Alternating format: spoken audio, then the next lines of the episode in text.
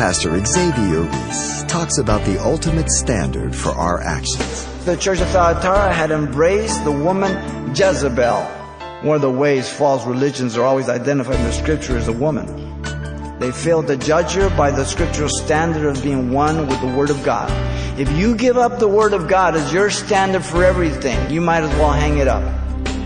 You will go the way of the world. You will become an enemy of God.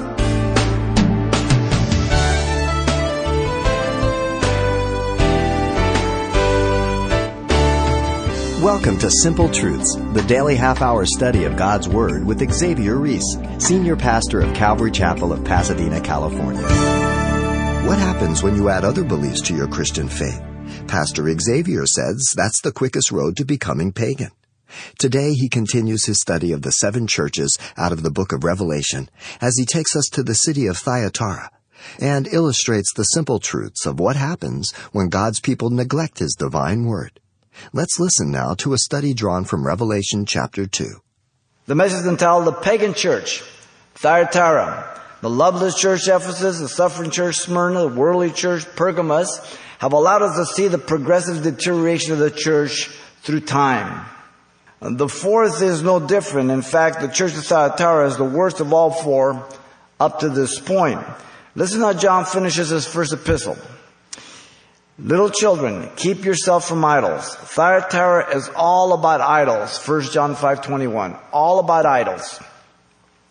The messages, as we've seen, are applicable for all times, not just merely for the days of the church existence that John was writing to.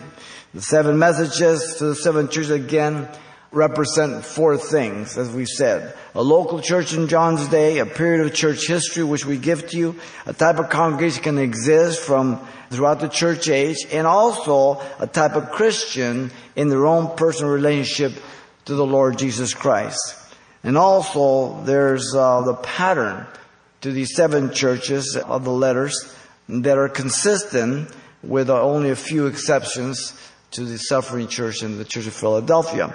You have the proclamation, the commendation, the condemnation, the exhortation, and the application. Again, let me read the text here, as we'll see how the words of Jesus make sense to the church He's speaking to. Verse eighteen of chapter two, He says, "And to the angel of the church of Thyatira write, these things says the Son of God, who has eyes like a flame of fire, his feet like fine brass. I know your works, love, service, faith, and your patience. And as for your works, the last are more than the first. Nevertheless, I have a few things against you, because you allow that woman Jezebel, who calls herself a prophetess, to teach and seduce my servants to commit sexual immorality and to eat things sacrificed to idol. And I gave her time to repent of her sexual immoralities, and she did not repent. Indeed, I will cast her into a sickbed, and those who commit adultery with her into the great tribulation, unless they repent of their deeds. I will kill her children with death, and all the churches shall know that I am He who searches the minds and hearts, and I will give to each one of you according to your works. Now, to you I say, and to the rest of Thyatira, as many as do not have this doctrine, who have known, not known the depths of Satan, as they say, I will put you in no other burden, but hold fast what you have till I come. And he who overcomes and keeps my works until the end, to him I will give power over the nations. He shall rule them with a rod of iron. They shall be dashed in pieces like a potter's vessel. As I also have received from my Father, I will give him the morning star. He who has an ear, let him hear what the Spirit says to the churches." As the other letters, all have been written in a historical background with mine, so that it's important for us to examine the historical background to see the relevance, the importance of the things that Jesus says specifically to each church. And here, um, the historical information about Thyatira is equally important as the others. The city of Thyatira was built by uh, Seleucus the First to guard the mouth of the uh, long pass between Hermus and Caicus Valley, forty miles east of Ephesus, around three oh one to two eighty-one B C. Now some attribute it to Alexander the Great after conquering Medo-Persia. The city was armed with a garrison manned by a company of Macedonians that protected Pergamum. Yet Thyatira herself was located on the valley and most vulnerable to any attack, and would be unable to really make a prolonged defense for herself until Pergamum would come to her defense. The importance of the city was in being a great commercial center with its trades, its potters, tanners, bronze works, and dyers, and it had an extensive trade guilds of unions and, and, and network for, for putting work and business together.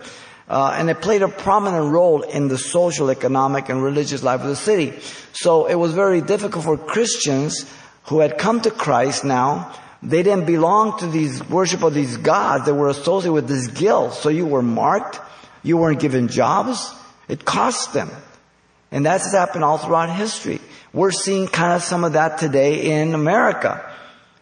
If you're a school teacher and you're a Christian, you are a target. But you can teach that a rock is God and they'll praise you. Now, if you remember, the city was especially famous for its dyeing of purple. It could not be equal. So her idolatry was materialism. Paul received a vision to go to Macedonia. Remember, he was directed to Philippi, where Lydia was there, the seller of purple from the city of Thyatira, in Acts sixteen fourteen. So, that's the city of Thyatira. Now, the church of Thyatira, again, once probably was probably the result of Paul's um, ministry at Ephesus, but again, we can't be certain, but uh, certainly is the best guess. The churches um, are given in geographical location if you follow them in order. They began with Ephesus going north of Smyrna, then uh, southeast of Pergamos, Thyatira, and so on, sort of like a little horseshoe shape semicircle. The period of church history that this church occupies is six hundred to fifteen hundred A D, known as the Dark Ages. They weren't known as the Dark Ages because everybody was studying. But it's due to the oppression of free thinking, the opposition to the Catholic Church until the Reformation. Rome crushed everything in its path who would expose, uh, exalt itself against Rome. And I'm talking about the Roman Catholic Church. There's also the religion of Thyatira. The temple of Artemis and Diana and Apollo were prominent, but as a religious city, it was really unimportant. The city's guilds, again, had their own patron deities, their feasts, their seasonal festivals, and they all included sexual revelry, just orgies and debauchery and everything else. This was the culture. Thyatira is known as the pagan church and identifies having the full pagan and immoral teaching under the identification of Jezebel that we'll see in verse twenty. So this is the historical information about Thyatira that gives us a better understanding how Jesus will now address himself to her. The proclamation begins here in verse eighteen. Notice the identity of the recipient of the letter again is Thyatira, the Angelon, angel, first of all. Uh, it, like all the others, it means the pastor, the one responsible, not an angel. The context indicates that. And it's to the church, that those called out of darkness into light, those who repented from their sins, a key word one hundred fifteen times in the New Testament. And notice the identity of the writer again is Jesus Christ. Don't ever miss this. Every one of them. The words of Jesus. They're not the words of John. These things says. It goes back to chapter one, verse sixteen. The chain of command is given there. God to the Son, the Son to His angels, angels to John, John to us. You get that in chapter one of Revelation, verse one.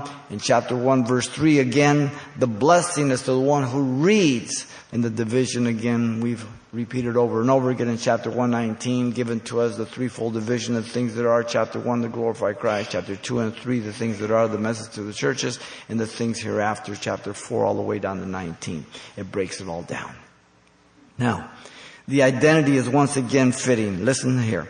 The Lord identifies himself as the Son of God. It goes back to chapter one, verse thirteen. This points back to the glorified Christ, though the reference is the Son of Man there. Okay?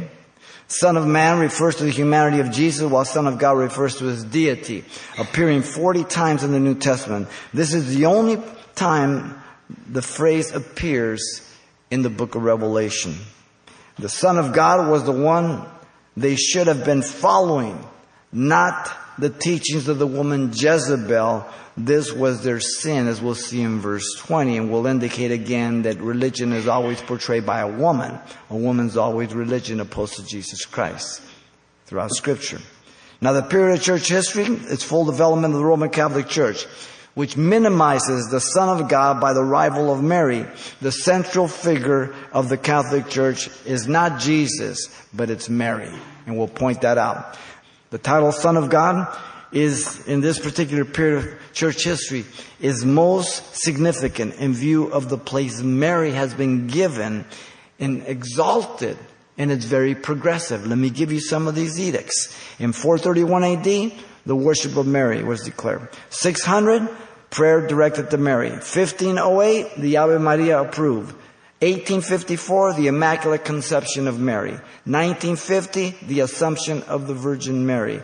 nineteen sixty-five, she was proclaimed Mother of the Church. The following words of Saint Bernard, their own theologian, sets up the Catholic position in this connection. I am quoting. Listen carefully. On that day, after Mary's death, when the apostles gathered around her tomb, they found it empty. The sacred body had been carried up to the celestial paradise. The grave had no power over one who was immaculate. But it was not enough that Mary should be received into heaven. She was to be no ordinary citizen. She had a dignity beyond the reach even of the highest of the archangels. Mary was to be crowned Queen of Heaven by the Eternal Father. She was to have a throne at her Son's right hand. Now, day by day, hour by hour, she is praying for us, obtaining graces for us, preserving us from danger, shielding us from temptation, showering down blessings upon us. Blasphemous! Where do you get that? Out of a Cracker Jack box? Do they still sell those? If you go on the internet, you will find a petition to deify Mary and make her a co-redemptress. Everything false or anti-biblical can be traced back to the mystery Babylon, a religion of Nimrod and his Tower of Babel, uh, the worship of his wife Semiramis and their son Tammuz, back Genesis six. The scriptures reveal her worship in the book of Judges, Ashtoreth, Judges two thirteen. In Jeremiah, called the Queen of Heaven, Jeremiah forty-four seventeen through nineteen. In Ezekiel, women are weeping for Tammuz, her son, Ezekiel eight fourteen. You have the trinity of darkness that have counteracted all that stands for God. Nimrod attempted to take men away from God, a mighty hunter against the Lord in Genesis. Semiramis attempted to be the Queen of Heaven, supposedly by her miraculous impregnation by a sun ray, resulting in the birth of Tammuz after Nimrod's death. Tammuz being worshipped as a counterfeit of Jesus Christ, supposedly resurrected after being killed by wild boars. And that's where you get the relationship between the fortieth day of Lent, which is the forty days of celebration for the resurrection of Tammuz, and is even celebrated with emblems of fertility. Ready? Eggs at Easter. Now, if you're a Catholic, you practice all this. I did. His love for his mother, Mary, was of the highest, as you know. We don't want to minimize this woman, but we don't make her redemptress. Jesus told John from the cross, your mother. To his mother he says, behold your son. So thank God for Mary. In John nineteen, you find that from the cross, but she is not a co-redemptress. She is a sinner like anybody else. I'm going to give you the scripture for it. This was the proclamation of Thyatira. It makes sense, doesn't it? The words that he uses. Now, next comes the commendation. Verse nineteen. Yes, even this church has some commendation. Not everybody. Notice Jesus knew what they had done and were doing in the present. Verse nineteen. The word to know, again, oida, means uh, uh, intellectual knowledge, understanding, and perceiving completely. The works are those referred to which they were occupied in and undertaking, and they're commendable, as we'll see. Works are the result of salvation. Afterwards, we do works because we're Christians, but works cannot be used to be saved, as uh, Ephesians two, eight, and nine. We're saved by grace through faith. James and Paul are not in contradiction. James is talking after we're saved. Paul is talking before we're saved. No contradiction at all. Now, notice this commendation. There was a time in this period of history when every hospital in Europe was either a convent or a monastery. And if you study history, you know that. So God doesn't overlook anything. Okay? There was a time this was commendable. Now remember in Matthew twenty-five, thirty-five through forty, Jesus says to those in the tribulation, you visited me in prison, you gave me a cup of cold water. He's talking to those that when you did it to the least of my brethren, the Jew, you did it unto me. The context is used for missions all the time. Wrong. It's for those who will be kind to the Jew during the Great Tribulation. God doesn't overlook nothing. Now notice, as one of the main characteristics of Thyatira's works, so it is the chief focus of the Roman Catholic Church to absolve anyone of sins or earn one's way to heaven in the form of penance, sacrifice, and vows, even at Lent. All these things go on. But their works, notice, have been greater in the present than in the past. Uh, he says the last are more than the first. How commendable this was at one time. There are things that people sat right where you sat. They, they've been used of God, done different things. Today they're not walking with God at all. Okay, so if God is only commending you for the past but not the present, you've got problems. Thyatira was contrary to Ephesus. They had done things out of the right motive. Ephesus didn't. Agape love is the only thing God honors. First Corinthians thirteen, one through eight. Faith, hope, and love. Love is the greatest. Believes all things, holds all things, endures all things. Love never fails. Agape love is to be the, the distinguishing mark of the church and the disciples. Jesus said in John thirteen, thirty-five, by this shall all men know that you're my disciples, if you have love one for another. Agape love is the greatest power in the world. When you yield to agape love, you're able to forgive personal sins, personal attacks. Only God's power can do that. Notice still in nineteen, Jesus knew their service. Too often we are more concerned about man knowing what we are doing than what God knows. And if we just want attention, then that's contrary to being a Christian. Their faithfulness was the foundation of patience, notice, theirs, which resulted in their works increasing from the first ones. What a commendable thing. Now this is to those who did not bow, not to the church. The commendation is to those who have not bowed within that church. The one who has eyes like a flame of fire, notice, representing penetrating vision, searching all things, knowing all things, including the motives of the heart. That goes back to chapter one, verse fourteen. All things are open and naked. Hebrews four twelve, to the Lord. All judgment will be placed at his feet. Brass, symbolic of righteous judgment, according to truth. Deeds without respect of person. No mistakes. Romans two, Revelation one fifteen. Nobody will have to give information to Jesus on Judgment Day. So this was the commendation to Thyatira. Notice next comes the condemnation in verse twenty to twenty-three.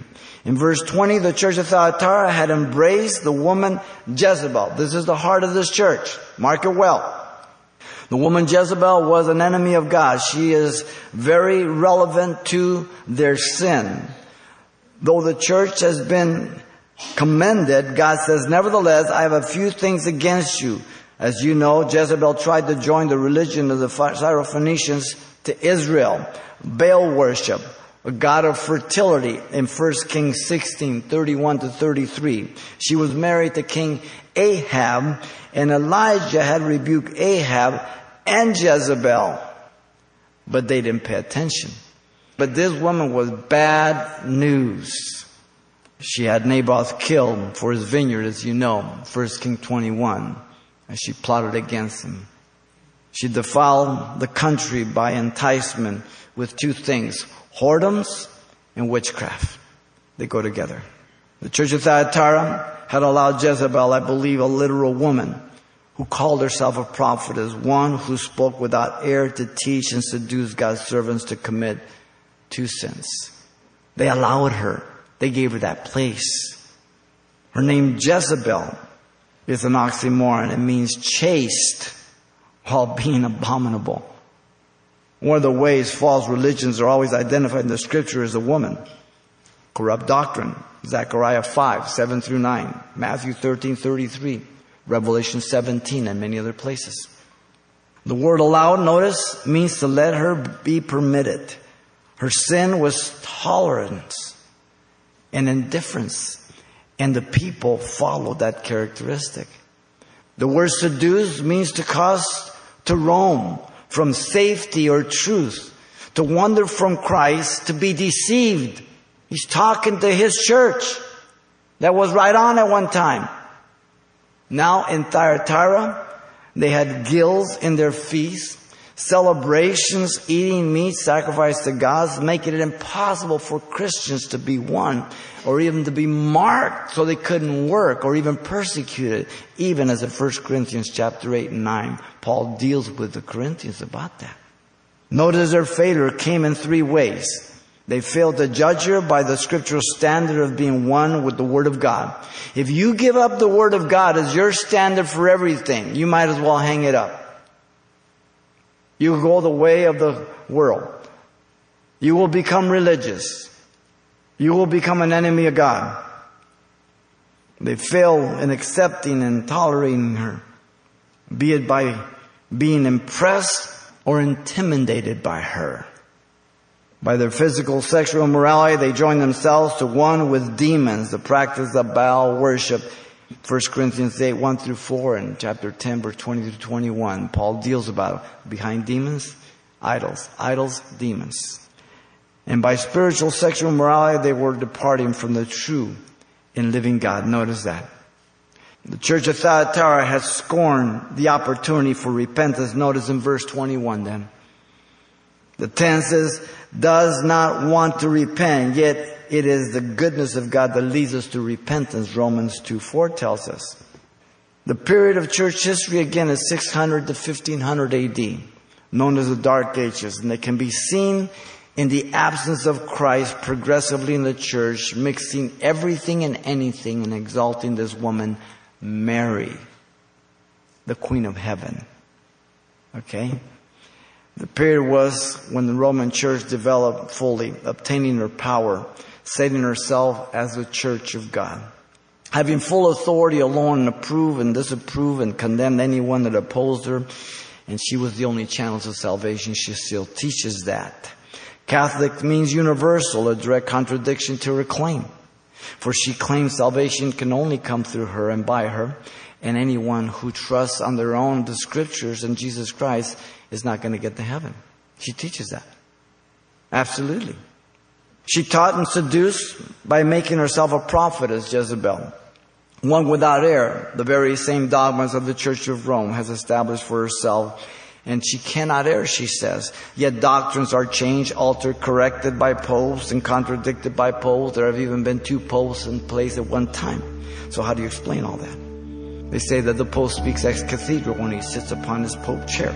Really, where do we get this? Nowhere in Scripture. Notice the word time. It means running chronological time. In other words, a long segment of time in church history. six hundred to fifteen hundred. Man, that's a long time. nine hundred years. In which this time, she did not repent and she has not repented. The greater the darkness, the greater the light will shine. But Thyatira was not the case. It was called the Dark Ages.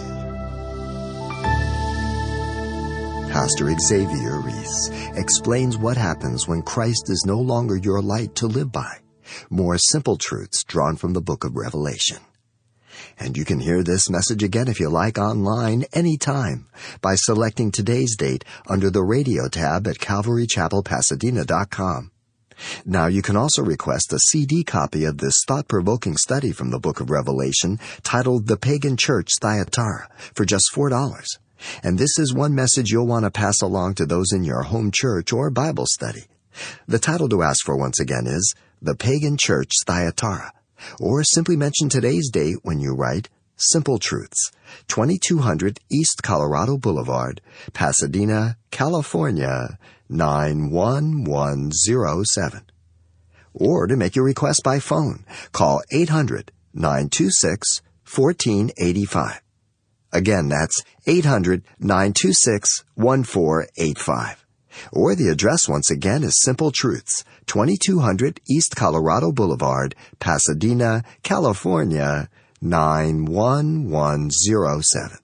And it's helpful when you mention the call letters of this station when you contact us. How do you know what is true and what is false when it comes to our faith? Find out when you join Pastor Xavier Reese for the next edition of Simple Truths.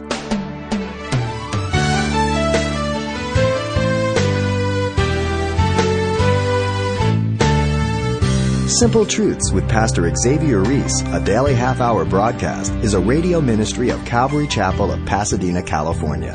w w w dot calvary chapel pasadena dot com.